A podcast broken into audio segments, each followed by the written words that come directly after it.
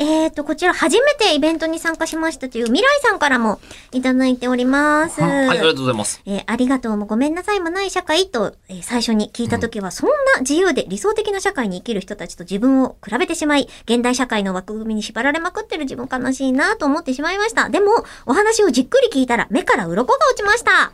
最終的に今ある枠組みに縛られるのでもなく、枠組みを全部否定するのでもなく、逆に利用して楽しんでしまう人間的な生き方いいじゃんとうん。思いました。とうん。えさらにですね、イベントの間、隣の人と自分の付箋を書くタイミングが違い、うんみんないろいろな考えを持っていて、それぞれが枠組みをうまく利用して自分らしい、人間らしい生き方ができるといいなと思いました。とても面白い体験でした。ありがとうございましたといただきました。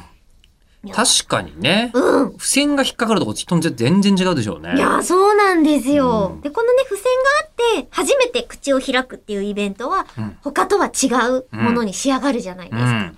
ね、それをこう現地で体感いただけたのはすごく嬉しい。うん。ありがとうございます。いやーね、それで言うとね、うん他の人と全然違うとこ見てるので言うとお、えーこちらはラジオネーム丸めぐさん。はい。そう太です、はいえー今日久しぶりに吉田さんを拝見しましたが、えー吉田さん若干痩せましたか、えーっていうのと、はいえー同時にですね、ラジオネーム丸めぐさんは、えー吉田さん、中村さん、こんにちは。こんにちは。えー奥野克美先生、えー口調はとっても穏やかでしたが、うんえーさすが実践派だけあって腕の筋肉がすごかったですね。見てるんだ。どこ見てるんだっていう話ですが。シャツの柄がめっちゃ強かったの。ああ。あの、あと、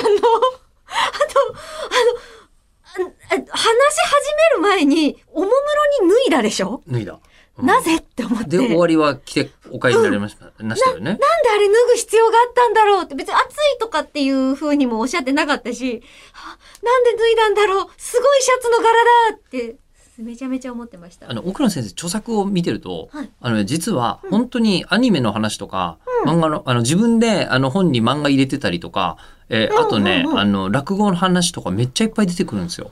教養人というかうんうんう、んそういうエンタメも大好きっていうところが伝わってくるんですけど、で、落語の話もちょっと出たじゃないですか、はい。本編中に。